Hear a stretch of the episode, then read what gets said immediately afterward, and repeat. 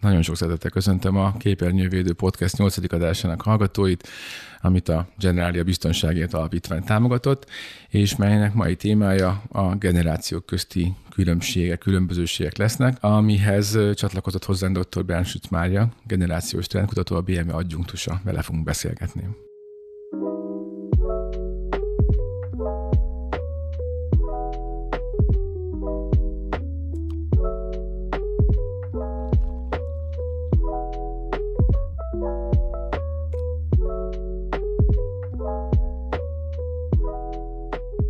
Szerintem uh, kezdjük azzal gyorsan, hogy bár valószínűleg sokan ismerik a, a, a most bevett uh, generációs felosztási rendszert, bár, bár, bár nem mindenhol elté, ugyanaz, és azt hiszem, hogy Magyarországon kicsit mást is használunk, mint, mint, mint máshol. Uh, ez gyorsan így felskiccelni nekünk, hogy hogyan néz ki uh, ez a felosztás, ez a rendszer?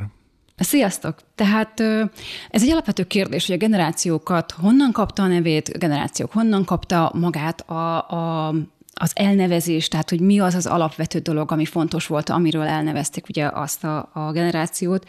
Ugye itt hat generáció él egymás mellett most. Abból egyébként négy dolgozik. De mi az a hat? Nézzük meg, hogy milyen különbségeik vannak. Ha a digitalizációt vesszük, mint alaptulajdonságot, az szerint ketté felé szokták osztani ezt a hat generációt, az pedig a digitális benszülöttek, vagy a digitális bevándorlók. Ugye benne van a nevében, és ezért is fogunk ma erről beszélni, ugye a digitalizációról, hogy ki az, aki a gyermekkorában már úgy nőtt fel, hogy a kezében van a kütyű, tehát az egy másfajta generáció. Én a generáció elméletet azt mindig a szocializációval azonosítom, hogy gyerekként milyen értékeket tudott elsajátítani. És a bevándorlók pedig az egy olyan, hogy egy kognitív folyamat, tehát a, a, a felnőttségében, az érésében kapta a kütyűt, másképpen áll hozzá, máshogy kezeli. És ez szerint ugye az 1925 és 45 közöttieket hívjuk veterán generációnak. Ő, ezek Ezeket a, a beosztásokat egyébként a Tari Anna Máriától vettem át, egy magyar kutatónő, pszichológus nőnek a, a beosztásait, mert ugye azért, ha klasszikus amerikait veszük át, annak más trendjei vannak, időben el tud csúszni, uh-huh. és ezért fontos a magyar korszakolást nézni. Ratko korszaknak hívjuk ugye rögtön ezek után a, a radkokorszakból születettek ketté is, amit Amerikában ugye baby boomereknek nevezünk, ők a 46 és 64 közötti születettek. Tehát ennek is ugye történelmi alapján kapja ugye a nevét a, a generáció, ahogy a veteránok is. Az X generáció az első, aki számomra nem tudom honnan kapta a nevét, tehát hogy az X generáció. Általában az a magyar elnevezése a kulcsos gyerekek. Tehát, hm. hogy ők azok, az, akiknek ugye a nyak nem tudom, a nyakukban volt ilyen kulcs. És, és a szemüvegnek az egyik üvege az le, fehérre volt mázolva. Igen, igen, igen. És a BMX szükerek között kártyalapok, de ez már túl specifikus lehet. hát az ennyi nem mentek bele a kutatók, de, de ez 65 és 79 közöttiek tartoznak ide ebbe a, a, ebbe a generációba, és akkor jön az Y, az Z és az alfa, az Y 80-tól 95-ig, itt sem tudom, vagy nem tudom pontosan. A Az a milleniál, tehát hogy az Y-t honnan kapta, de valószínűleg ez, ez a fajta ABC befe, befejeződés, és az alfa az új kezdete. Ugye ezt mindjárt eljutok odáig, hogy miért lehet az, hogy az alfa egy új kezdet. Tehát, hogy az Z-generáció meg 96-tól 2010-ig születetteket hívják, ugye ilyen Z-generációnak. Na most onnantól kezdve 2010 utániakat nevezik ugye alfáknak. Újra kezdődik ez az ABC, és itt megint a kütyüket látjuk, mert a technológiai újításról, tehát az érintőképernyős kommunikációs eszközöknek a penetrációja, ami azt jelenti, hogy már a többség kezében ott volt ez a fajta érintőképernyős kommunikációs eszköz, onnan kapta a nevét, és innen van az, hogy újra kezdjük az ABC-t. Uh-huh. Tehát olyan erős a digitalizáció, olyan hatással van a, a fiatalkorra, amit később ugye a felnőttkorban már generációelméletes kutatásokkal támogatjuk meg. Tehát olyan hatással van, hogy befolyásolja az ő információfeldolgozási kereteit. Tehát ugye az agyát is kvázi ugye befolyásolja az, hogy ennyi minden dolgot csinál, ezért van ez a fajta hiperaktivitás, és ők azok, akik benszülöttek, akik már ugye együtt nőttek fel a kütyükkel. Egy 2012-es kutatás alapján ugye azt is mondhatjuk, hogy a, a legtöbb első szó a táblagéplet, a tablet Szóval, hogy ilyen szinten tartunk, és ez egy 12-es Mármint a legtöbb első szó, első szó a amit kimond a gyermek? Igen, amit kimond a gyermek. Szóval... Az már az, hogy tablet. Igen. Tehát ennyiben megváltoztunk. A, a mama helyett ugye áttértünk egy kütyűre. És itt megint csak egy felvázolnám, skiccelném, hogy, hogy, hogy a Piaget, mint ő a gyermekpszichológus, aki a fejlődés... A drótanya és szőranya? Az ő volt? Nem, az nem ő volt, szerintem az a Spock volt. De nem, nem, de, tehát Piaget ugye ő egy klasszikus fej, mm, olyan kutató, aki a gyermekfejlődés lélektanával foglalkozott, és ő mondta, hogy sémában gondolkozunk. És ugye a gyermekek is sémákat alakítanak ki a világuk feltérképezése kapcsán, és hogy az, hogy ő a, a, a, a lány, tehát hogy már, már a szoptatásnál megjelenik a mobil, meg nagyon sokszor azt látja, hogy az édesapja is bámulja a monitort. Ez kora gyermek gyerekkorától kezdődően természetesen ő is vonzódni fog ezekhez a kütyükhöz, mert ezt a világot látja. És akkor innen megint egy nagyon szép, hát ilyen ciklus indul el, hogy, hogy melyik volt előbb a tyúk vagy a tojás, hogy figyelni kell erre a kütyű használatra. Bennem az fogalmazódott meg, amikor miközben beszéltél, hogy egyrészt a, ezek a generációs változások vagy ugrások, mint hogyha rövidülnének, egyre, egyre kisebb időszakokat foglalnak magukba, és egyre szűkül az az idősáv, amíg egy generáció meghatározónak tekinthető, mint hogyha gyorsabban váltaná le őt a következő. Ebben... Ez most, amit mondtál, mondtál, mondtad azt, hogy, hogy igazából itt egymásra hatnak a, a viselkedési minták is. Van valami olyan törzs fejlődés, aminek köszönhetően egyébként felgyorsult valami változás genetikailag az emberekben. Ezt, ezt, ezt, ezt hogy látod? Ez hozott, tanult minta, vagy inkább egy biológiai fejlődés? Hát ez egy nagyszerű kérdés, de nem vagyok orákulum, tehát próbálok azért válaszolni erre. Az nagyon jó megfigyelés természetesen gyorsul. Az is nagyon jó megfigyelés, hogy kihelyeződik az emberről már a technológiára. Tehát, hogy, hogy én azt gondolom, hogy a következő ezek a a bőr alá tett csippek, vagy talán annak a korszaka, vagy egy, megint egy eszköznek, ugye, amit úgy használunk, hogy a mesterséges intelligencia fogja még megváltoztatni a generációkat, de ez, mondom, ez futurológia, tehát az előre van. De ha visszafelé, ha megnézzük ezeket, valóban egyre gyorsabbak. Itt azért szerintem maga a történelmnek az alakulása is hatott, meg itt nem venném ki mondjuk a tévi hatását sem. Tehát nyilván ezek, ezek ahogy, ahogy jönnek új és új technológiai vívmányok, azoknak az impaktja a mindennapjainkra az, ami meghatározó, és amikor egy olyan horderejű fejlődési lépcsőfok, vagy fejlesztés megjelenik, és általánossá válik, általános elhetővé, hogy, hogy sok ember életére hatással legyen, akkor köszönhet be végül is egy új korszak. Ahogy mondtad például ezt, hogy hogy ezek a bőről leültetett csípek, ezek, ez valószínűleg nagyon sok embernek fogja megváltoztatni az életét, hogyha ez tényleg világszinten elterjedté válik. Ami számomra egyébként még nagyon, nagyon érdekes, és kér, nagyon fontos kérdőjel az egészben, hogy egy picit úgy érzem, hogy minden egyes generáció meg van győződve arról, és szerintem ez nem a jelenkor, hanem ez bármelyik évtized, évszázadra visszamenőleg mindig az aktuális, aktív generáció, aki éppen mondjuk 40-50-60 éves, az meg van győződve arról, hogy ő a fény az éjszakába, az ő generációja volt az aranykor, ő, ő volt még az értékek tudója és őrzője, és az utána jövők azok mindig csak selejtesebbek lehetnek, és ilyen, ilyen szelíd szánakozással, vagy, Ez vagy néha ilyen botot rázva egy, is. is egy oltári sztori van erről. Ez, ez annyira így van, hogy 1800 valahányból át olvastam egy ilyen szöveget, valami ang- angliai iskolamester jegyezte fel, hogy jönnek ezek a fiatalok a, hülyeségükkel, hogy papír, papír, miért nem jó a palatábla, és hogy, mert hogy most, most drága is, meg, meg, meg, meg mit, meg, meg, meg mennyi pakolás tennivalót igényel, költséges izé, úri huncutság, de nekünk jó volt a paltábla, és hát lám milyen finoman művelt, okos emberek lettünk, úgyhogy minek kell ezeket az új háromnapos csodákat így nyomatni. Úgyhogy ez, igen, ez valószínűleg ez mindig így volt. És ebbe ez a durva, igen, hogy mindenki azt gondolja, hogy, hogy nála kéne, hogy megálljon a világ. És és nagyon sokszor úgy érzem, hogy ennek inkább egy félelem az oka, és azért itt lehet, és itt az a fő témánkra valahogy így, így próbálok is ezre rávilágítani, hogy a, a generációk közötti kommunikáció talán pont azért a legnehezebb, mert az egyik az szeretne megállni ott, ahol éppen tart az idő, mert az nyilván őt is konzerválja valamilyen szinten. Hát meg az új az és az új, más igen, és a változás meg rossz, ugye ezt meg rettegünk, de közben meg mégis történik egy olyan változás, amit nekem is mondjuk így 40 éves kor körül már nehéz lekövetni. Tehát én már a TikTok generációval, meg a 8 másodperces figyelmi görbével nagyon nehezen tudok mit kezdeni. Igazából már te hogy, hogy látod ezt, a, a, amikor tudományos oldalról vizsgálod ezt az egész jelenséget, hogy feloldható a generációk közti ellentét, vagy ez egy olyan dolog, ami örökre szemben álló tényező marad? Valóban jól mondtad, hogy elég régóta az generációk ugye egymást követő generációk egymásra fújnak, sőt, azt kell, hogy mondjam, hogy például egy Y, egy Z, meg egy alfa sem nagyon szereti egymást, mert ugye egyre furább dolgokat csinálnak, meg hogy jaj, ezek milyen buta dolgok. Szóval, hogy, hogy könnyen mondunk valamit rá, sőt, én azt láttam a kutatásaimban, hogy az idősebbek valóban a fiatalabb generációkra hát úgy, úgy jöttem majd az én utcámba felülettel csapnak, tehát hogy, hogy olyan válaszok vannak.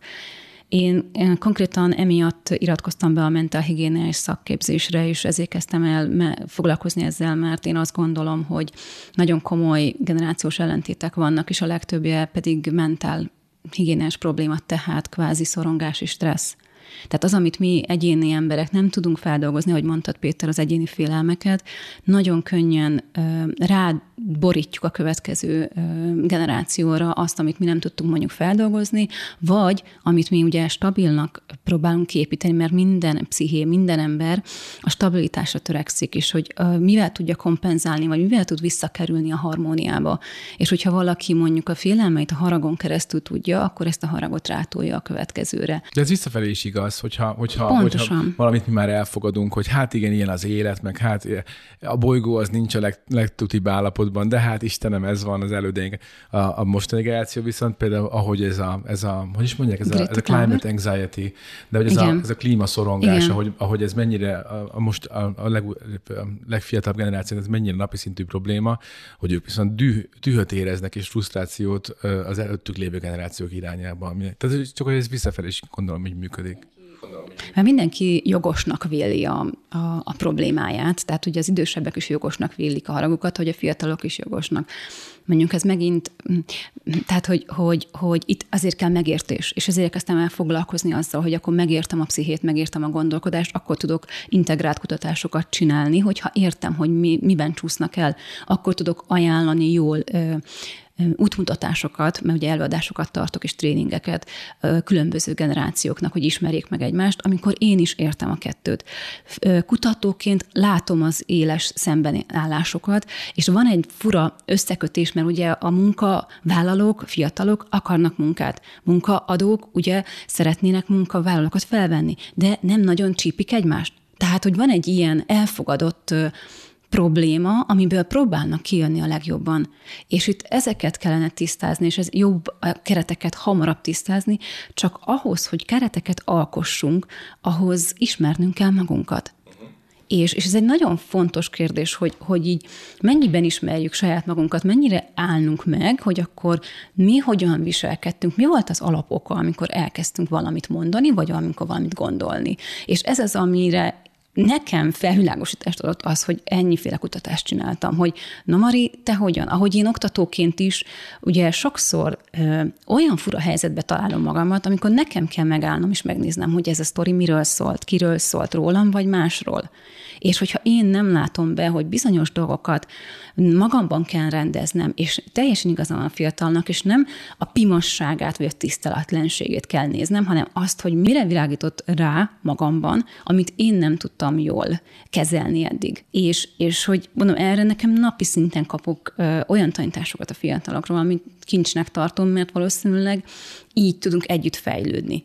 És igen, az, hogy ki az, akiért kellene fejlődnöm, ez megint az, hogy te kiért, tehát egy munkaadó valószínűleg a, a fenntarthatóságáért küzd, tehát neki kellenek a munkavállalók, ezért érdemes figyelni a fiatalokra, érdemes átvenni, hogy ők miben változtak meg. De például a munkáról alkotott kép is más, tehát a, a, amit, amit elvár egy munka adó, és ugye a munkáltató, vagy a munkavállaló pedig ahogy hozzá, egészen máshogy állnak hozzá már a, a mostani generációk a munkához is. Hát szoktam ijeszgetni munkaadókat, hogy, hogy ugye az generáció hobbiként tekint a munkájára. Uh-huh. Tehát ő azt csinálja, amit szeret. És itt is van egy fiatal, fiatal srác, aki és azt látom, hogy azt csinál, amit szeret. És, és hogy nem mindenki van így. Lássuk be, nézzük meg, mi azt csináljuk, vagy azt csináljuk, amit a szüleink mondtak, hogy ezt csináljuk. Uh-huh. Vagy hogy azt mondta a társadalom, hogy az jó. És, és másképpen áll ahhoz is, hogy hogyha itt az internet, és ezzel nőttem fel, miért induljak el? Persze most Covid időszak van, és ugye könnyebben lehet otthon maradni és office lenni, de ez két éve konkrét nagy viták voltak, hogy most miért magyarázzam meg, vagy én, mint oktató vagyok, hogyan magyarázzam el, hogy bejöjjön, amikor ott a könyv? Miért kell neki bejönnie? És, és ezek tényleg vivid kérdések, hogy meddig marad fenn például bizonyos dolog, bizonyos, mondjuk azt mondanám, hogy oktatási rendszer ebben a szintben. Én azon gondolkoztam, hogy, hogy nem tudom, hogy mi segíthet. Én gondolom, itt az empátia a kulcskérdés, és nem tudom, hogy az empátia mind a két irányba egy generációs különbségnél felébreszthető-e. Tehát, hogy egy fiatalban is felérezthető-e az empátia, hogy megértse azt az embert, aki mondjuk átélt egy háborút, vagy aki sokkal nehezebb körülmények között kezdte el az életét, és ugye nyilvánvalóan ez a generáció általában azzal takarózik, és a takarózást ezt most nem rosszul, vagy nem cinikusan értem, de hogy általában azért orrolnak a fiatalokra, mert nekik még sokkal nehezebb volt ö, elérni a céljaikat, sokkal kötöttebb, merevebb, rugalmatlanabb társadalomban kellett valahogy az egyéniségüket megmutatni. Nem volt mindenki ennyire exhibicionista, nem is volt hozzá táptalaj, közösebb célok voltak. Nyilván a szenvedés az mindig összép kovácsolja az embereket. És nem gondolnak arra, hogy de legalább az előttük lévőknek nem, ö, azzal legalább nem kell szembesülni, hogy az előttük lévők, azok ugyanezt dörgölik az ő orruk alá is. Hát persze, persze. Nyilván, nyilván, nyilván, bár mondjuk mondom egy békeidő után, vagy egy viszonylag jól prosperáló évtizedek után mondjuk hirtelen kitör egy első vagy második világháború, akkor, akkor nyilván gondolom, azt gondolom, hogy az a generáció az tényleg olyan dolgot élt át, amit előtte utána nem nagyon senki, és akkor nyilván ők valószínűleg sokkal elszigeteltebben érezhetik magukat, mert amikor tényleg az ilyen alapvető dolgok kérdőjeleződnek benned az élettel kapcsolatosan, akkor valószínűleg nehezebb fölépíteni magadat, mint most egy olyan problémával szembenézni, hogy nem lájkolnak eléggé az Instán. Tehát, hogy azért ennek szerintem van egy ilyen viszonylag kézzelfogható része, hogy, hogy a mostani generációnak az ilyen szenvedései, azok azért sokkal nehezebben megértetőek akkor, hogyha az embernek voltak súlyos problémái. Csak ennek szerintem meg az a csapdája, hogy ez a, tudjátok, ez az Afrikában megéheznek, öm, hogy mondjam, hasonlítási alap, hogy végül is az egész életemet leélhetem úgy, hogy állandóan csak azt nézem, hogy persze lehetne sokkal rosszabb is, de akkor mi a motivációs erő, hogy én jobb legyek, vagy jobban teljesítsek. Tehát, hogy valahogy ez kicsit olyan, mintha mindig csak a világhoz próbálnánk mérni magunkat. És ezen gondolkoztam, hogy hogyan lehetne mindenkit a saját keresztje, meg a saját mércéje szerint megítélni, és hogyan lehet egymásra is különböző generációban úgy tekinteni, hogy elismerjük azt, hogy neki az a probléma tényleg valódi, legyen ez fiatal, vagy legyen egy idős ember. Mert szerintem ez ilyen szempontból mindegy, nem hiszem, hogy mindig az idősebbnek kell az okosabb lenni, tök fontos, hogy a fiatalok is, a gyerekek is megértsék azt, hogy nem csak én központúan lehet nézni a világot, hanem van más is rajtuk kívül. Nem tudom, ti mit gondoltok erről, de bennem ez egy ilyen állandó jellegű kérdés, hogy az empátia az vajon hogy tud két irányú lenni. Közben jegyzetelem, amit éppen mondtál. Szóval én a válaszomban azt írtam, hogy van egy nagyon fontos mondat, amit én nem nagyon szeretek, hogy el, amikor elhangzik, az pedig az, hogy bezzeg az én időmben. Tehát amikor, amikor két generációt hasonlítunk össze, vagy két szocializációt, hogy azt mondani, hogy én ezt is ezt tettem, és te ezt is ezt teszed, akkor az, egy, az, az két külön élet. Az két külön szocializáció. Az a nem, egyszerűen nem jár pariban mert, mert hogy másképp éltük meg, és hogy honnan veszem azt, hogy, hogy nem ugyanolyan szenvedése, és most tényleg picit vegyük, néz, érezzük bele magunkat, és itt van az empátia, érezzük bele magunkat, hogy, hogyha egy szülő megtiltja, hogy Facebookozzon, és elveszi három napra a mobilt, nem tudjuk el, hogy ez nem olyan ugyanolyan szenvedés, mint amikor mi, mondjuk nekem az anyukám például letiltott, kövér kislány voltam, most el kell mondjam, és mondjuk letiltott a csokiról tehát, hogy én most hogy... Kövér, a... kövér nagyfiúként ezzel maximálisan jutott érezni. szóval, hogy én, én ezt így nem, nem tudom, hogy a szenvedést és a szenvedést lehet-e külön megkülönböztetni. És valóban ez egy nagyon jó kérdés, Peti, hogy kinek kell empatikusabbnak lenni. Én mindig azt gondolom, de ez megint az az én hitem, hogy, hogy aki, aki szeretne közelebb kerülni és megérteni a másikat, tehát, hogy, hogy lehet vitázni életünk végéig bizonyos dolgokon, de hogyha együtt akarunk dolgozni, mondjuk egy munkában, vagy együtt, együtt akarunk élni egy családban, vagy együtt akarunk működni teamben, emberekkel, akkor ugye az empátia az igényli, aki egyébként el akar élni valamint. De a hierarchia az mindig meghatározó. Mármint úgy értem, hogy... Na, hogy az a legjobb, hogyha a vezető látja be, hogy, hogy ő most egyedül van, mint a, a császár az új uh-huh. ruhájában. Uh-huh hogy, hogy itt akkor nyitni kell. Igen, igen, de hogy, de hogy úgy értem a meghatározott, hogy az mindig egy nagyon fontos faktor, máshogy egy munkahelyi környezetben, és máshogy otthon, de nyilván mondjuk a, a, a, a munkáltató, mert végig is én fogom adni a fizetést, de akkor jöjjenek emberek, hogy megcsinálják azt, amit én akarok, úgy, ahogy azt én gondolom, hogy meg kell csinálni.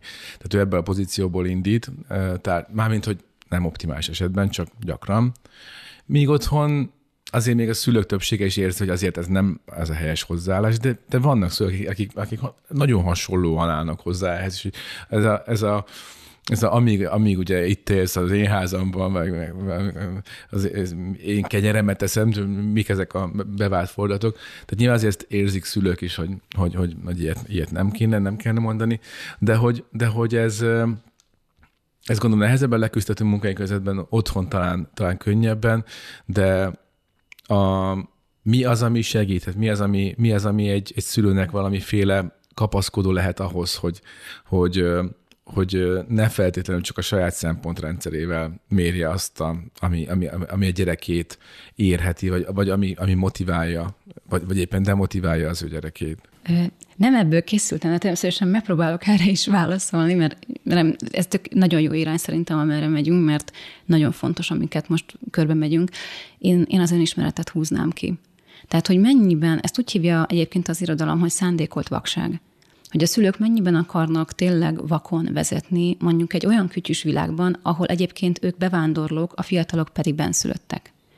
Mert én ahogy látom, nem tudom, mondom, az, megint az én megfigyelésem, hogy hogy a fiatalok annyira jól kezelik ezeket az eszközöket, és annyira elő van most a marketing meg a, a kommunikáció, annyira hétköznapi lett, hogy ők ezt így rávetítik, hogy az életben ők tutimájerek, hogy már ezt is tudják. Uh-huh. És hogy, hogy, hogy F, tehát ezt ugye az azonnalitás, a, az, hogy válaszolni kell, az, hogy mindent most kell megtudni, az, hogy tudatosak, mert a google minden van, sok mindenre megint jogosultságot éreznek. És itt, ahol ugye bevándorlok a szülők, ott kell egy plusz energia, hogy levenni ezt a vakfoltot, hogy itt ezt most én nem ismerem, tehát meg kéne nézni, hogy mi van. És erre szoktam azt mondani, hogy hány szülő nézte meg a mobilját a gyereknek, hogy milyen applikációk vannak fönt, vagy a gépét, ami az övé, milyen játékai vannak, honnan lehet, hogy van egy feltört játék a havertól is, hogy milyen játékokon játszik. Szóval ezeket tudni kell. Emellett ugye a nullfok, hogyha hátrébb lépünk, az az, hogy egyébként szembenéze önmagával és megint ott tartunk, hogy tudom-e, hogy mit érzek, tudom-e, hogy mit gondolok, tudom, hogy ezeket hogyan kapcsolhatók ezek össze. Mert ugye, megmondom, ez is szakirodalom, hogy hamarabb érzünk, mint gondolkodunk. És hogy ezeket is figyelni kell, hogy, hogy, hogy milyen okokozati lánc van, hogy mit akarok megint kompenzálni. Szóval ez eléggé vaskos csomag ahhoz, tényleg nagyon, nagyon nehéz, vagy kihívás most jó szülőnek lenni. De ez számomra olyan, olyan, mint hogyha ezt a két dolgot nem lehetne külön-külön csinálni. Tehát az, hogy odafigyelek arra, hogy mi történik a, a, a gyerekemmel, hogyha most egy szülőként értelmezzük ezt a problémakört, és közben nincs mögötte egy önvizsgálat, és nincs mögötte egy, egy önismereti igény, akkor igazából az egész nem más, mint egy ilyen olyan szabályrendszer, amivel én próbálom konzerválni a hatalmamat és a saját állapotomat, amiben kapaszkodom meg az elvrendszeremben. A, ez, a, ez, bocs, úr, csak ez, uh-huh. ez fontos, hogyha meg közben meg csak az önismerettel foglalkozom, és nem próbálok meg rendet tartani, mert nem biztos, hogy a gyereknek kész értékrendje van, és vár bizonyos dolgokat, akkor akkor olyan, mint hogy ez a két dolog, amit mondtam már, szerintem ez a kettő egymás nélkül nem működik jól. Tehát muszáj a kettőt együtt hát illetve valahogy a, a, Nem az, hogy nem működik jól, hanem, hanem se egyik se, egy, mind a kettő egy szörnyű állapotot vezet a maga módján, ha, hogyha, nem, hogyha nincs egyszerre jelen a kettő. Egyik máshogy, mind a kettő máshogy lesz rossz. Teljesen, ahogy, de mert hagyd erre válaszolni, csak annyira föltúlt bennem az, hogy, hogy amikor, tehát én már éltem át ezt, amikor, amikor annyira loholsz a hétköznapi kihívások teljesítése tehát egy iszonyat mennyiség dolgot kell észben tartani, meg letudni, ilyen apró cseprő hülyeséget, amivel elmegy a napod.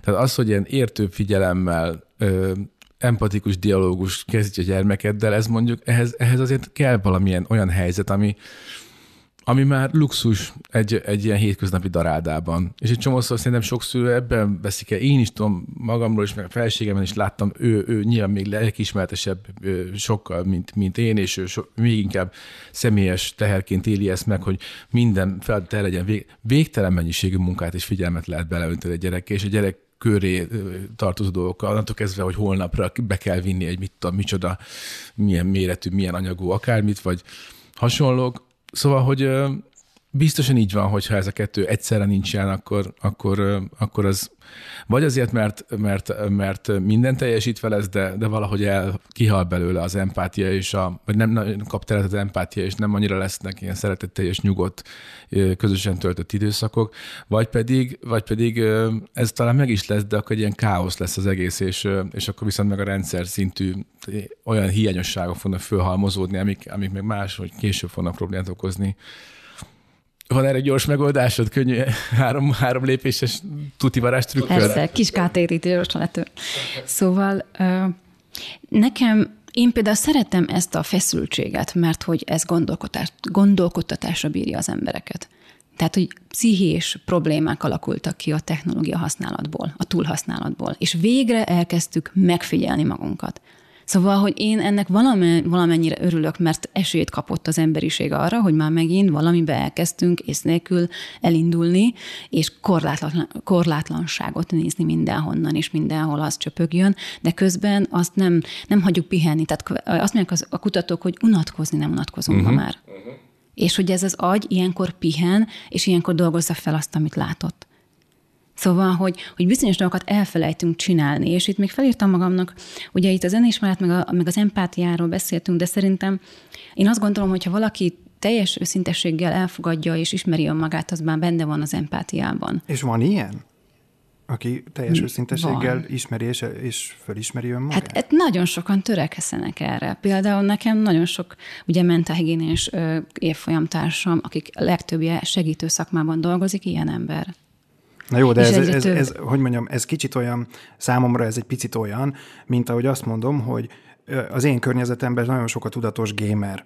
De ugyanakkor abban a pillanatban, hogy kilépek ebből a buborékból, hiszen a saját kollégáimat ismerem, akik az élet területén helytállnak úgy, hogy sokat játszanak, de közben van munkájuk, és szeretik, amit csinálnak, és nagyon szerencsések vagyunk, találkozom olyan barátommal, aki nem jártas a videójátékban, és elkezd engem kérdezgetni, mert fiatalkorú gyerekei vannak, hogy figyelj már, HP, mit ajánlanál, mert én megőrülök ettől, hogy a gyerek hülyeségeket játszik, ez jó, nem jó, stb. stb. És akkor egy ilyen 10 perces beszélgetés során egyszerűen kiderül az, hogy ő teljesen más világban él, ami számomra teljesen evidens, az számára még, még alapszinten sincsen tisztázva, mert nem kap mankót, mert a gyerekével nem tud úgy beszélni, és nem azért, mert nem akar odafigyelni rá, hanem azért, mert azt az időt, amit én, vagy a mazúr, vagy, vagy többiek ebben a szakmában rászánják, és, és szeretik, és tanulnak, és fejlődnek, azt ő vagy nem figyelt még föl rá, hogy ezt lehet, vagy egyszerűen nincs meg benne az igény,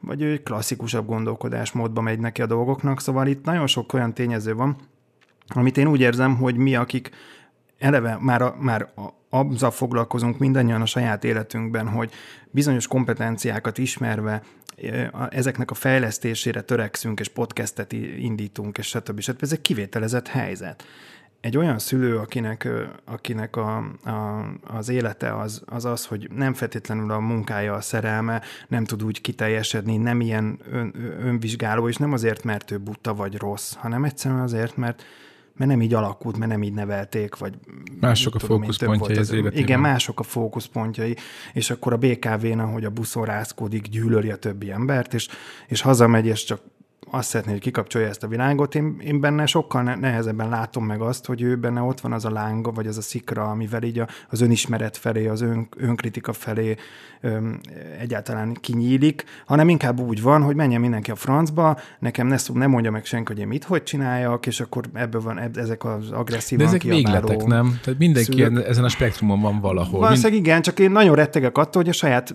véleménybuborékomból nézve ezeket az embereket nem is tudom megérteni, vagy nem látom, hogy mi, a, mi az ő problémájuk. És ezt most... De hát ezért vagyunk itt, Péter. Tehát, hogy most ezért beszélünk erről.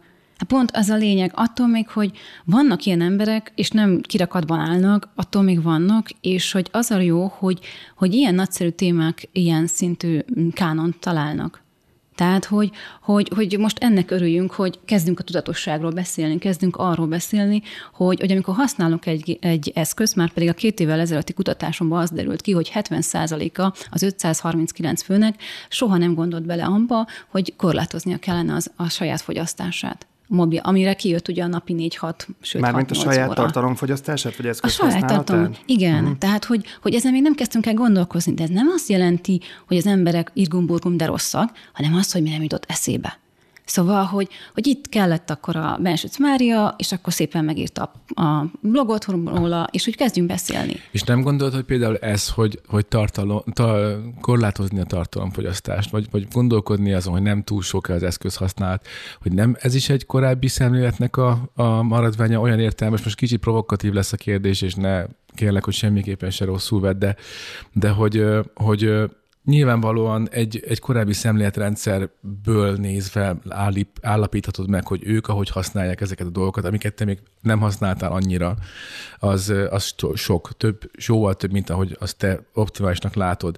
De hogyha ők már ugye benszülettek, és már mobiltelefonnal kezükben születnek, és nem csak a szórakozáshoz, de a napi élethez elengedhetetlen kelléké válik már számukra, és nem, nem nem lehet senki már annyira hipster, hogy, hogy nem okos telefonja van, hanem nyomógombos Nokia-ja, akkor, akkor az ő életükben már az, hogy túl sok, vagy, vagy tehát, hogy nekik már nem egy ez a, valami rossz, amihez kell, vissza kéne menni a jóhoz, hanem hogy van ez, ami mellett lehet találni alternatívát, ami emellett egy mellékvágy, egy másik vágány, de de nem a, a valami eredeti ösvényhez való visszatalálás. Nem tudom, mennyire zavarosan fogalmazok. Jó, akkor megprób- na, megpróbálom kihámozni, és reméljük hát, jó választ adok erre, hogy ö, én az LTBTK-ra jártam, és ott a média tehát az összes elméleti anyagunkban még nem találtam olyat, hogy, a, hogy az ágens, tehát hogy a fogyasztó nemet mond. Szóval most vagyunk először ott, hogy, hogy a befogadók nemet is tudnak mondani, hogy nem kell nekik minden és hogy azt, hogy megnézzük tudatosan, hogy mit használunk, ez nem azt jelenti, hogy most mindenre nemet kell mondanunk. A tudatosság nem azt jelenti, hogy, hogy, hogy, hogy én megítélem azt, hogy te mit használsz, hanem azt, hogy lásd, hogy te mennyiből mit használsz. Tehát még az életednek százalékosan mennyi része? Vagy hány órát használsz? Mert például te használsz olyat, vagy nézed naponta, hogy mennyit, mennyit használtad a mobilodat? Én éppenséggel nézem, de csak azért, mert ott van szem előtt a, a, a tevékenységnapló. Tehát, hogy rengeteg, tehát ezek lehetőségek, és csak erre akarom megint felhívni a figyelmet. Egyébként most visszatérve, bocsánat, hogy most mennyire jó vagy nem jó, 1952-ben bizonyították be először azt, hogy a dohányzás rákot uh-huh. okozhat. És addig nem. Most azóta se látunk nagyon merész eldobálós dolgokat, ugye a cigaretta eldobálást, mert az emberek a tudatossági szintre jöttek és döntöttek. És ugyanígy azt gondolom, már, hogy... Ezt, én ezt nem hát, látom. hogy most folytatja, vagy nem. Tehát, hogy érted, hogy most az tudat tudja, hogy ez káros, és csinálja. Uh-huh. Viszont ugye még nincs bebizonyítva konkrétan, hogy ugye mennyi mobilfogyasztástól milyen az, problémák igen, igen. lesznek, de hogy, hogy kezdjük el legalább tudatossági szintre emelni azt, hogy, hogy mi, mi jó, vagy mi nem jó, vagy, vagy hogy hányféle dolgot használunk a, a, az eszközön, és hogy hova tolódik el az eszközhasználatunk. Azt mondtad, bocsáss meg, csak hogy a maga, tehát azt mond, média elméletből tanultad, hogy a fogyasztó azt mondja, hogy semmire nem mondja azt, hogy nem. Ezt jól értettem?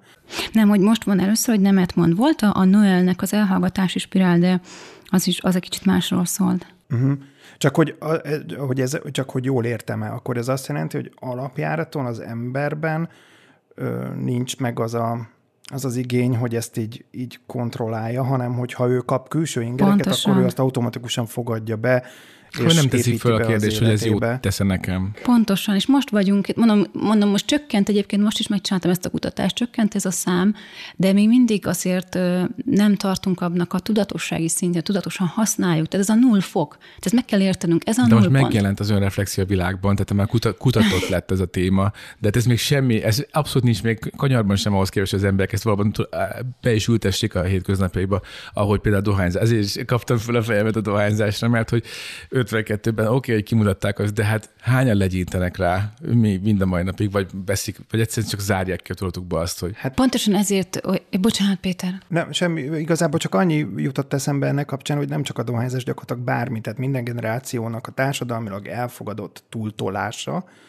az alapvetően addig nem túltolás, amíg az társadalmilag elfogadott. Így van, a deviancia az a normától nagyon... eltérés, pontosan. Igen. igen ja, mi a normális, igen. Szóval, hogy, hogy alapvetően az, hogy valaki munkamániás, azt sosem sorolták annyira a súlyos szenvedélybetegségek közé, mint a drogfogyasztás vagy az alkoholfogyasztást, pedig valószínűleg az egyéni szinten hasonlóan káros jellegű. Illetve volt nemrég egy beszélgetésünk ö, ö, a Király Orsival, a, aki, aki például azt kutatta, hogy, vagy volt vagy olyan kutatás adata, hogy, hogy mennyire elenyésző például a, a játékosok között a, a játék függővé válóknak az aránya ahhoz képest, akik fogyasztanak alkoholt, és akik között pedig függőség, tehát gyakorlatilag tényleg alkoholistá válhatnak emberek.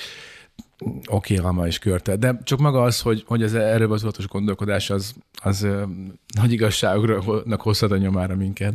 Tehát, hogy szerintem, hogy mm, azt gondolom, hogy ez a fajta deviancia, ami miatt ugye a szülők és a gyerekek problematikája, vagy legalábbis a gyereken látható pszichés problémák megjelennek, segíti megint azt, hogy kezdjünk el ezen gondolkodni, hogy kezdjünk el oda is tudatosságot hozni. Én azt látom, hogy a, a szülők a gyermekük miatt jönnek el ilyen előadásokra, vagy foglalkoznak ezekkel a témákkal, és ott megkapják azt a választ, hogy ők magukat kezdjék el nézni.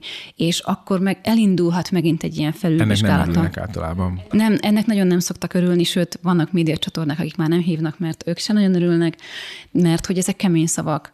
És valakinek ezt ki kell mondani. És hogyha és nekem azért valamennyire itt, így, így függetlennek, tehát hogy nem vagyok se a munkaadó, se, se fiatal, se, nagyon, ezt zárójelbe teszem. Tehát, hogy, hogy oktatóként azért középen lenni néha nagyon jó dolog, hasznos dolog. És én azt gondolom, hogy egyre több munkaadónak kéne az oktatókkal felvenni a kapcsolódást, hogy mi is történik hogy ti ezt hogy kezelitek. Segíts nekem, hogy én hogy kezeljem ezt. Mert én olyan problémákat oldok meg napi szinten, amire én tényleg így írom a blogomat, meg írok ilyen jegyzeteket, hogy na, gyerekek, ezt megint meg fogom írni, mert ez már megint olyan meredek volt, hogy muszáj ezt kidolgoznom magamban. De amióta mondom, mentálhigiénára járok, van egy nagyon, nagyon jó oktató, Takács Péter, aki az intézet vezetője is, annyira szépen mondta, hogy én a gyerekekkel vagyok és hogy családszociológiában, tehát hogy családsegítőkbe járt, és én is átvettem ezt tőle, hogy én is a gyerekekkel vagyok. Hogy azért kell figyelni a, a, ezeket a devianciákat, vagy ezeket a, a korlátozott, vagy, vagy legalábbis a kütyű használatot, mert az ő ideghálózata nem jó.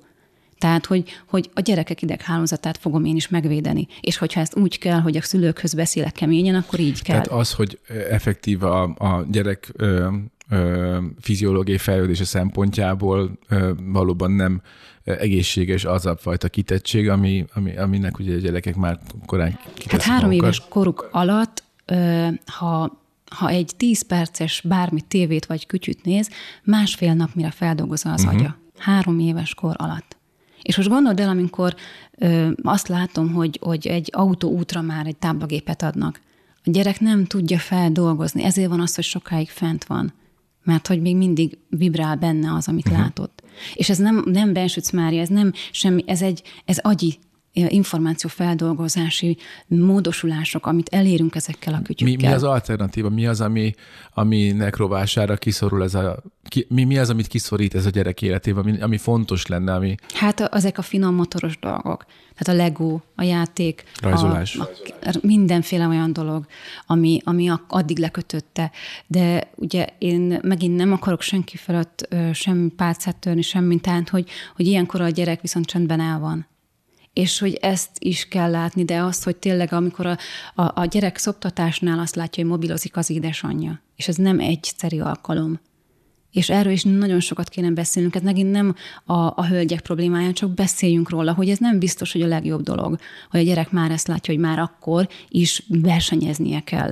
Tehát magyarán, magyarán ez két olyan dolog, és ez nagyon, hát a vicces, tehát itt most háromszoros idézőjelbe tenném de az, az, eddigi kicsiny podcastünk kicsiny történetének pár beszélgetésében mindig kiukadtunk oda, hogy a szülői felelősség az egy megkerülhetetlen tényező akármelyik problémakörben. Szerintem már való... senki nem hallgat minket egy nyolcadik adásra, már mindenki rájött Igen, már mindenki lemorzsolódott, hogy na jó, ez én. Hát én azt, azt hittem, hogy engem ma megerősítenek itt, de hát ez csak, ezek csak engem kritizálnak. és, és amúgy, amúgy pontosan ez, hogy, és, és nem te vagy az első, aki ezt kimondja, akkor szerintem ezt érdemes itt leszögezni, hogy, hogy tényleg babysitternek használni a kütyüt, az nem szerencsés dolog, és ez nem ugyanazt jelenti, hogy a gyerekkel nem lehet kütyűn játszani, vagy konzolon, vagy üzén játszani, számítógépen, csak a megfelelő időben, megfelelő mértékben és a megfelelő inger feldolgozással segítve. A másik pedig, hogy amit, amit mondtál, és akkor ezt is aláhúznám kihú, színes kihúzóval, hogy, hogy igen, hogy a, hogy a gyermeknek a fejlődéséhez nagyon-nagyon fontos, hogy ne ne azzal kezdjük, hogy bedobjuk a mély vízbe az ingerek terén, hanem akkor gondolom így föl lehet építkezni alulról, először a, a mindenféle ilyen finom motoros képességeket fejlesztő dolgokkal, meg szépen a képernyőidőt úgy növelve, hogy ez, hogy ez semmiképpen sem maradjanak, maradjanak ki azok a, azok a kis, kis tényezők, kis állomások, amivel ő megfelelően tud fejlődni. Csak most, ez, most beszélgettem pont tegnap egy barátommal, aki, akivel ez szóba jött ez a téma, hogy ugye két kisebb gyereke van, akiknél ez abszolút aktuális, hogy, már követelni, ki is írt egyik már egy, egy iPad-et magának, és hát nyilván ugye megy a, megy a, megy a, a folyamatos tenderezés, hogy na akkor lehet-e már, most már létszi apa, és mondta, hogy, hogy az a, ez nyilván minden szülőben fajta feszültség, és hogy azt mondja, hogy azért, azért nyugodt, valam, nyugodt valamennyire ezzel kapcsolatban, mert amikor viszont ki van mondva, hogy jó, de ennyi volt, most már akkor elveszük az eszközt, meg most már lemegy, alszik már az iPad, akkor megy egy kis nyígás, de utána egy fél percen már, már vígan legóznak, és elvannak magukban, találnak maguknak szórakozást, és ez a fajta visszatalálás, és például a saját gyerekeim már néha érzem, hogy olyan, olyan, olyan mint a központi agyról lekapcsolt ilyen izé, zombi, vagy egy űrlények, nem is tudom micsoda, ilyen tétován bolyonganak, amikor hirtelen ö, ö, el van véve az eszköz, vagy le van tiltva a, a, a netezés, vagy telefonozás. Ezekre, ezekre van esetleg bármi javaslatod, hogy, hogy, hogy mi segíthet a, a, a, a szülőknek, gyerekeknek, hogy, hogy, hogy valahogy egy kicsit így visszakanyarodjanak a, a, a, a, a képernyőidőn kívüli közös aktivitásokhoz? Mert ez pont egy olyan plat, platform, egy olyan közös, ilyen ideális állapot lenne, ami minden generáció között átívelő valami, de hát ilyen kicsit meseszerű. Először is ö, szerintem az lenne a szerencsés, hogyha a szülő tényleg konzekvens lenne az idővel. Nagyon sokszor látom, tényleg nagyon sokszor látom a baráti körömben is, hogy 10 perc is elveszem. Na most az 10 perc, az én szóltam, hogy figyelj, már 30 perce volt az a 10 perc és, és hogy na ezt nagyon keményen, ezt, ezt, nagyon, ezt a keretet nagyon be kéne tartani, mert hogy ebbe csúszik a szülő, akkor, akkor nem hiszi el, akkor legközelebb is lesz ilyen, hogy akkor majd ott hagyja ránk a, táblagépet. Tehát ezt, ezt nagyon fontos lenne, hogy ezt a fajta konzekvenciát, hogy bármit mondok, és az fog történni, az a konzekvencia legyen meg, mert hogy, hogy ezt fel kell építeni, és én ezt egyébként mai napig használom a hallgatóimmal, hogy ha nem vagyok konzekvens, akkor jön a tanszékvezetőhöz az e-mail. Szóval, hogy nekem kell beleállnom ezekbe a dolgokba, tehát ez a null fok, hogy, hogy ezeknek a betartása. Szerencsések vagyunk, mert rengeteg gyermekszolgálati alapítvány van, akik rengeteg programot tesznek föl. Én most például a karácsonyra is láttam 12 pontot, hogy mit kellene a gyerekkel csinálni. Tehát, hogy a szülőnek érdemes ilyen közösségekhez kapcsolódni, használjuk ki legalább a technológiának, a közösségeknek azt az irányát, ami mondjuk a szülőket is segítheti. A Amerikában például a Pew Research-nél rengeteg támogató, szülő, szülői támogatói oldal van fönt, hogy mit csináljon, hova forduljon, mit nézzen. Tehát maga a független kutatói lab labor is segít Tehát ebben. Konkrét aktivitás ötletekkel? A, azzal aktivitás ötletekkel, és Magyarországon is látok nagyon sok ilyet. Például a, a tudatos digitalizáció, ugye Fülöp Hajnalkának az oldala, uh-huh. teli van ilyen tök jó olda, ötletekkel, igen, igen. hogy lehet ilyeneket találni. Szóval ez, ez megint nem, azért nem akarom megmondani, mert nem biztos, hogy kerek lesz az én válaszom. Ott vannak ezeknél a támogatói alapítványoknál, érdemes belemenni, hogy, hogy hova menjünk, mit csináljunk, mit lehet vele kezdeni, milyen időszak van, mik a lokális dolgok, amelyek ugye ugye programok, amik lefoglalják őket. Uh-huh. Úgyhogy, úgyhogy erre nagyon sok ilyen adat van, én szerintem, és, és ezekre föl lehet venni. Az, ami nekem még fontos, és amiről szerintem beszéljünk, az még a függőség. Tudom, hogy egy picit ugye már érintettük, hogy, hogy, a, hogy például ugye a videójátékozásnál ugye ez a videójátékozás flow élménye, mikor és hogyan uh-huh. alakult át függésé. És ugye azt mondtad, hogy a kutatónő nem talált ebben egy ilyen nagyon erős függést. Nem, nem, nem, az, hogy, hogy az alkoholizmussal szembe állítva, tehát az, akik mondjuk rekreációs ah, célra fogyasztanak alkoholt, azok, és esetleg közülük lesznek kikerülnek alkoholisták, ugyanez a játékkal, a rekreációs szinten játszók és játékfüggő állók között nagyon nagy a különbség a Uh-huh. Ügy, és itt nagyon fontos, ez nagyon fontos, hogy itt alapvetően patológiai esetekről beszélünk. Onnantól lesz függőség. A, amit már függ, ténylegesen függőségnek nevezünk, mert a, a, a problémás játékhasználat, vagy a problémás eszközhasználat, az már nyilván egy sokkal szélesebb tartomány, és valószínűleg a, a te vizsgálataid is nagy részt ebbe a, a csoportba szorulhatnak, de ezt már végképp nem akarom a szádba adni. Nem, csak, csak, csak azt, mondom, hogy, hogy ő, ő, ő a patológiai esetekről beszélt, így az nagyon elenyésző. És hogy mi alapvetően azon az állásponton vagyunk, hogy, hogy a, a problémás játék használt a leg, legjobban egyszerűsítve, amikor a napi kötelezettségektől való ö, eltérés. Tehát, hogy mikor a napi kötelezettségek, legyen az bármilyen személyes, munkai, hmm. iskolai, azoknak a rovására megy már rá, onnantól kezdve válik ez problémás játék használat. Tehát lehet, hogy te szigorúbban húzod meg ezt a, ezt a határvonalat. Hát szerintem ez megint az a baj, hogy, hogy tehát józan paraszti, hogyha valaki napi négy-hat órát játszik, és ezt mondjuk alacsony vagy közepes függésnek tartja, ugye a kutatási eredmények alapján, akkor mit gondolunk, hogy ez jó-e vagy rossz? Ki gondolja, hogy milyen hosszú ide? Ez mérnök hallgató. Tehát, hogy mérnök hallgató napi négy-hat órát játszik, ő úgy gondolja, hogy ez közepes függ. Hát nem, miért lehet hiszebb azzal, mi a függés? Hogyha, hogyha nekem a gyerekemnek éppen ö, karácsonyi szünete van, akkor lehetek esetleg szerintem el, Persze, abszolút.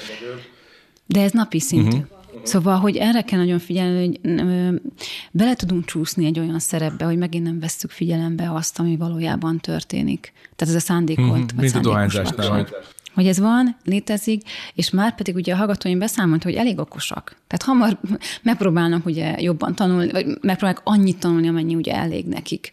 Szóval, Miért hogy azért itt ezért csak bizonyos módon okosak. Én Jó, én bölcsész voltam. Hallod, ne, ne, ne, bocsánat, ez annyira alap, hogy ez a különböző főiskák egyetemek azok, azok én, én, alapúszi oldalvágásokat ereketnek. Én már majdnem mindent végigjártam, én most egészségügyet tanulok, már van bölcsészvégzettségem, gazdaság is, úgyhogy én csendben maradok különben is. Mindenkire, mindenkire tudnál mondani rosszat, de nem mondasz. Nem, nem szoktam rosszat. De tudnál. Na, de ne haragudj, Viszont óhatatlanul is, bo, bocs, csak annyi, hogy a, a, a, óhatatlanul is a, azért az élethelyzet is szerintem meghatározza ebben a kérdésben, tehát hogyha mondjuk egy szorgalmi időszakban egy egyetemista napi szinten sokat játszik, az valószínűleg még megint egy társadalmilag is, vagy közösségileg, vagy mikroközösségileg is sokkal elfogadottabb dolog, mint amikor valaki egy kétgyerekes apukaként ten, csinálná azt a munka mellett, vagy helyett, hogy, hogy napi négy-hat órát játszik. Persze, ez, abszolút, ez... abszolút az életszakasztól függ. Annyiban még látok egy kis összefüggés, és ez lehet, hogy picit azért a oktatói szerepemhez azért hozzájárul, hogy, hogy nem olvasnak. Ez szörnyű, igen. És hogy, hogy ezt valahogy így ússzák. Tehát értitek? Tehát, hogy nem, ad, nem tudok feladni egy 200 oldalas bármilyen könyvet, és akkor ez valahogy ezzel a játék dologgal, vagy minden mással, most lehet itt a binge-watching is, tehát, hogy itt lehet a, a sorozat darálás is, egy ilyen sztori, a Netflix is ugye jön felfelé a penetrációja, mert ugye egyre többen ezt csinálják a home office-ban, tehát, hogy, hogy elveszünk időt attól, amit ugye feldolgozzuk mondjuk kötelezően, mondjuk az órákra, és, és hogy ez valahogy nem annyira jó, mert ahogy mondtam, a jövő, jövő kutatók azt mondják, hogy ha olvasol, ha önismereted van, akkor leszel te valaki, és a pont az olvasás az, amit vesznek el maguktól a fiatalok, mert ez aktív dolog mert ehhez le kell ülni. Ahhoz nem elég az a fajta ugye hálózati figyelem, mert ugye azt, én azt szoktam mondani, hogy ez az ő tudatosságuk, vagy az ő alapértékük az ilyen az internet protokollhoz kapcsolható, tehát a hálózatiság, a mellérendeltség, az azonnaliság és a tudatosság. Tehát nagyon-nagyon az, az internet protokoll szintjén mozognak. És az, hogyha én azt mondom nekik, hogy 200 oldalt kéne elolvasni, és akkor abból kéne referálni, ami mondjuk valóban egy poroszos dolog, tehát hogy tényleg azért Bizony. Most, csak hogy olvas, tehát hogy üljenek le olvasni. És volt már egy olyan hallgatom, hogy így oda, hogy de hát talán én elolvastam. Mondom, ez nem szép irodalom. Tehát hogy tehát hogy egyszer elolvastam. Na de örülnünk annak, hogy legalább egyszer elolvasnak, de, de hogy nem tudod rávenni, hogy elolvassa, mert nincs az a figyelem, vagy az a kogníció, vagy az a tudatosság. És biztos, hogy kell, hogy... mert eh, nyilván ez nem egy szimpatikus gondolat, de, de hát az emberiség emlékezetét sokáig a könyvek őrizték, de most már máshogy szerezzük.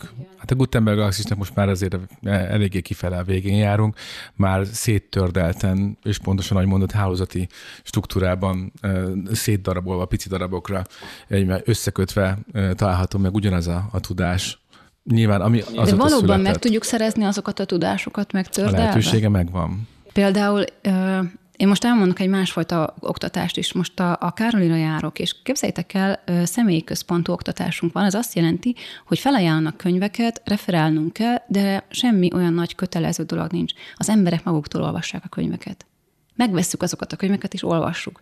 Tehát, hogy mennyire más, mint még egy poroszosban, hogy muszáj ezt elolvasnod, ezt a kis kivonatot, és akkor arról majd te jól bezéházol, és adok neked egy érdemjegyet. Szóval én ezt látom most így a jövő útjának, hogy amikor motivált emberek ülnek le, és hogy nem várják el, hogy azt te tudd, de mégis leülsz, mert elolvasod, mert ebből fogsz te valamit tudni arról, hogy hogyan is bánják de az emberekkel. De oldal, akkor ez is előbb-utóbb egyre nehezebbé válik. Na, na, de te akarod és megtalálod azt az időt, és akkor nem fogod Netflixezni, meg videójátékozni. Uh-huh. Szóval megint más a, a, a gyerek fekvése, de messzire kerültünk, csak hogy azt próbálom átadni, hogy, hogy itt mondjuk a moverre, tehát a motiváció, mi mozgat minket. És amíg nem kérdezzük meg magunktól, és visszatérek az elejére önismerette, hogy mi a túróért játszom három óráig, mert lehet jól játszani, de elég egy óra is. Tehát lehet szórakozni, de miért játszom már három óráig? Mit nem akarok meglátni? És én nagyon érdekesen feltettem a kérdést a hallgatóknak, hogy, hogy uh, tudják-e, hogy miért játszottak, és ott voltak ilyen, ilyen válasz lehetőségek. És volt egy olyan is, hogy, hogy elmenekülni a, a, a környezettől. Uh-huh. És annak is, és a szórakoztatásnak is adtak pontokat. Majd megkérdeztem, hogy nehéz volt ezt kitölteni. És kiderült, hogy ez ilyen, hát 3,54-re értékelték, hogy nehéz volt kitölteni, hogy miért kezdtem el játszani. Hogy ugye az emberek nem nagyon figyelik, hogy ezt miért csinálom. És persze ezek most 20 évesek is rákérdezte, hogy 14 éves korúban mit já, miért játszottak, szóval megint hát, szubjektív is, mennyire meg, emlékeznek Meg a legnehezebb erre. dolgot kérdezted meg tőlük. Tehát ki hát. az, aki, aki, aki képes szembenézni azzal, és nem is vagyok benne biztos, hogy minden esetben akkor kell. De érted, nem, nem, szóval nem tudom, akkor... de, ne, tehát értem, amit mondasz, csak hogy, hogy ez, ez egy baromi nehéz kérdés. Tehát, hogy alapvetően egy szórakozást, ami a saját kikapcsolásom, milyen indokkal csinálom, hát nyilván van benne a hétköznapok súlya elől való menekülés, nyilván van benne a, a, a sikerélmény keresése, mert lehet, hogy, hogy a valódi életem kudarc, csak ennek a mértéke, ennek a fölismerésének a mértéke, tehát, hogy képes vagyok-e ezt, e, ezt arányosan látni, hogy én most kikapcsolódom, vagy menekülök, hát itt, itt van a függőség szakadéka szerintem, és ez, egy, ez a legnehezebb a motivációs kérdésnek a felismerése. Szóval minden tiszteltem a hallgatóidő, hogy, hogy képesek voltak, vagy tudnak őszintén válaszolni, mert nekem ez például egy óriási kihívás lenne megmondani, hogy milyen arányban De elgondolkozol csak rajta. és kizárólag és, és tudod, én most már ilyen kérdőíveket csinálok, amikor az ember kitölti a kérdővet, és tanul belőle. Szóval, hogy nem azért van a kérdő, hogy valaki tőled infót leszedjen, és megnézze, hogy te mennyire kedveld ezt vagy azt, hanem ahogy kitöltöd, hogy aha, hmm, tényleg, ez, ezen még nem gondolkodtam el. És, és már is több vagy. Abszolút, abszolút lehet. Én, én csak azt az egyet vitatom, és ne haragudj, hogy ilyen, ilyen nyíltan szembe megyek veled, mert az, azon az egyen gondolkozom folyamatosan, hogy hogy a, a játékkal töltött idő mindenképpen kidobott idő-e. Hogyha, hogyha, hogyha a társadalom mm, alakul, a tudásunk alakul, az információfeldolgozásunk alakul, és itt most szigorúan csak teori, teorikusan, vagy teoretikusan beszélek, akkor a jövőben én azt is el tudom képzelni, hogy a kikapcsolódási formánk alakulhat úgy, hogy az tanulássá és információ befogadássá de hát minden fejlődjön. tanulás. Szerintem nem, ebben nincs is igazából nézetkülönbség, mert bármilyen élmény lehet for, formatív, és mindenben meg lehet látni, mindenből le lehet szűrni olyan információkat, vagy olyan tanulságokat, vagy olyan élményeket, amik, amik többé tesznek téged. Én például radikálisan messzire tudnék menni a témában, hogy lehet-e művészeti élményt adó médium, vagy, vagy pedig, hogy, hogy felérhet egy könyvtől kapott értékkel. De de szerintem az, hogy, hogy maga az oktatási, tanulási struktúra, igazából már szerintem erre utaltál, hogy, hogy ott az a régi fajta mód, berendezkedés, hogy, hogy egy, egy tényleg egy, egy vaskos könyvben átrág magad, szintetizálódott kapott információkat, egyáltalán rászól is magad, hogy ennyi szöveget elolvas, azt a fejedben rendbe ragd, egy esetleg közben, vagy bárhogy ezt dolgozt fel, ez egyre távolibbá kerül azáltal, hogy pontosan ebben a fragmentált információ zuhatakban ö, arra szólunk előre. Tehát ez két, két különböző dolog, ö, bár lehet, hogy a videójátékok azért radikálisan rosszabb véleménnyel vagy, de alapvetően az, amikor például a, a most nem, nem firtatva az, hogy pontosan ő miért játszik, de például az én fiam, amikor, amikor Fortnite, tudom, hogy, hogy mikor játszik csak úgy, ami sokkal-sokkal ritkább, és mikor játszik azért, hogy együtt lóg a haverokkal, és akkor menj, miközben ott vadázgatnak a, az, az, ilyen rajzfilmes zöldmezőkön, közben az iskolai dolgokról szorizgatnak, meg, meg, meg hallok olyan történetek az iskolában, amiket amúgy nekem nem mesélt volna el, szóval ez egy, ez egy kis közösségi élmény számomra, sokkal inkább, mint mondjuk egy, egy, mondjuk maga a, a játék, ami ott, ott történik akár. És ha visszagondolok, akkor én ezt a kamaszkoromban a kocsmában csináltam suli után, és nyilván nem gondolták azt, hogy ez mennyivel jobb. De ezt nem hiszem, hogy mérlegre is kéne tenni, hogy mi, mi jobb, mi rosszabb, vagy hogy, hogy egyszerűen csak tényleg pont ez az alapja, nem végül is, hogy más a világ és másokat. Ahogy például ma már egy jelenség az, hogy, hogy, hogy, hogy az embernek születhetnek olyan barátai, születhetnek olyan barátságok az életében, akikkel akár naponta együtt játszik úgy, hogy személyesen szinte nem is találkoznak, más országokban vannak, és, és közben beszélgetnek, érzéseket, információt osztanak meg, és közel kerülnek egymásra, és ez egy fontos, valódi barátságát tud válni személyes találkozás nélkül, ami nem helyes, hogyha egy, egy mérics kérés eredményeképpen alá, vagy, vagy magasabbra, vagy, vagy lentebbre vannak sorolva egy valódi barátság. Nem, nem kevésbé valódi ez a barátság sem feltétlenül, de, de más. És aztán nyilvánvalóan pont a generációs különbségek azok, amik az erre való ítélt alkotást megnehezíthetik, vagy, vagy, vagy kiélezhetik.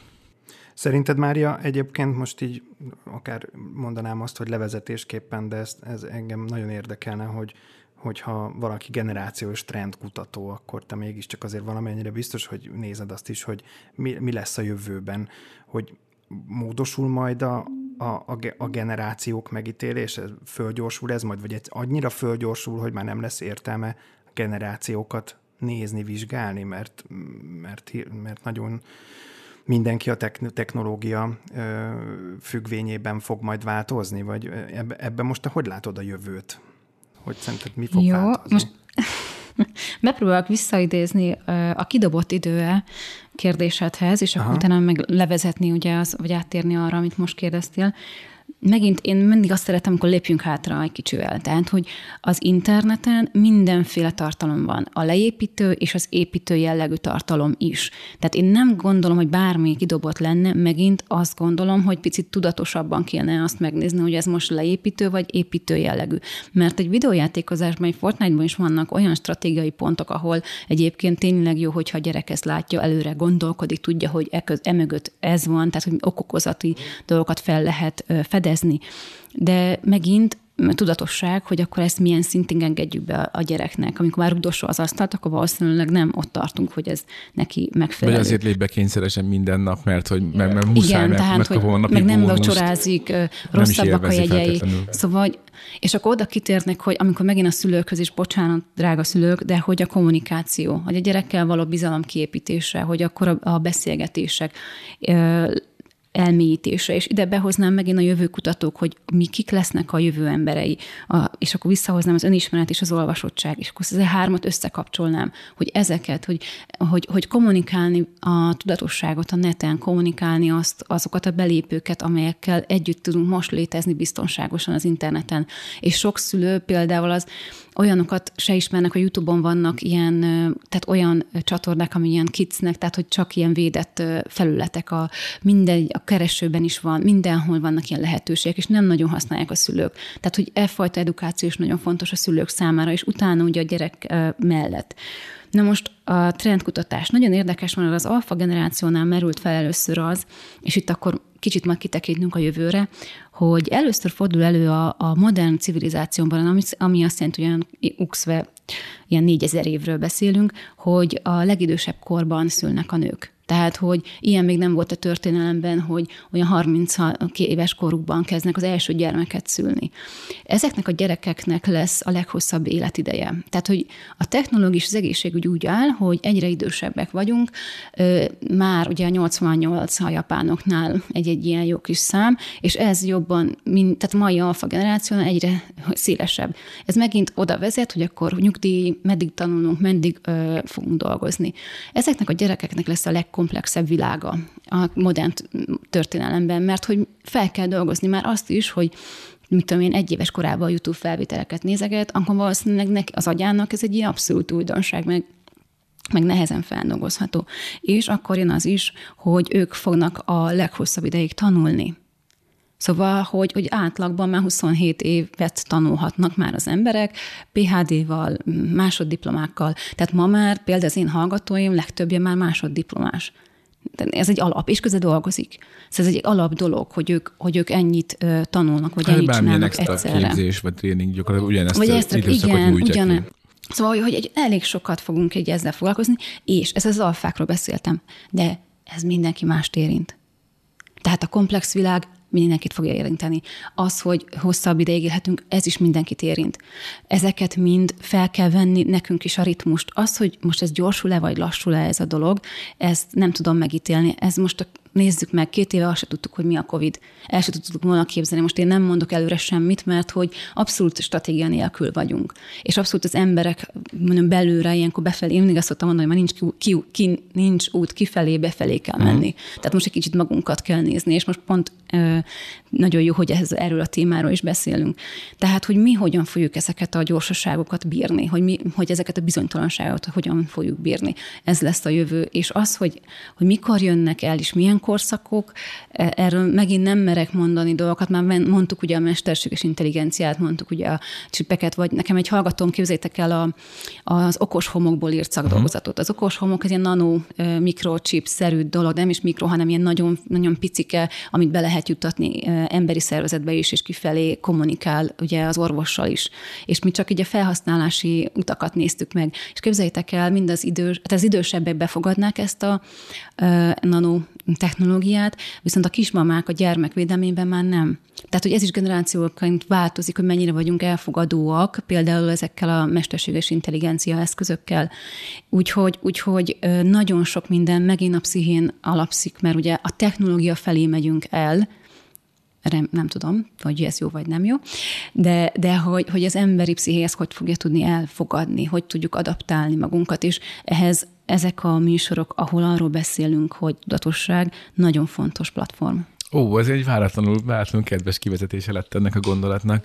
Én nem vagyok, e, tényleg a Péter is mondott olyanokat, hogy én milyen, semmilyen nem vagyok. Én bemutatok eredményeket, és próbálom felhívni a figyelmet valamire az én személyem, meg az, hogy én mit gondolok, lehet, hogy nem is ezt gondolom, de hogy az én kutatói objektivitásom ezt uh-huh. mondja. Jó? Ja, nem hiszem Péter is, hogy verekedni akart volna. El, elfogadtuk. Ez nagyon sok és nagyon értékes gondolatos. Nagyon szépen köszönjük, Mária, hogy csatlakoztál hozzánk, és hogy beszélgettünk ezekről a témákról. Nektek is nagyon szépen köszönöm, kedves hallgatók, hogy, hogy kitartottatok mellettünk, és, és, és követtétek az adást. Hogyha gondoljátok, akkor Facebook oldalunkon tudtok kommentelni, és üzenetet küldeni nekünk, hogyha van bármiféle pozitív vagy negatív visszajelzésetek, azt örömmel fogadjuk, és hát találkozunk majd veletek a következő adásban is. Köszönjük, és sziasztok! Sziasztok! Sziasztok!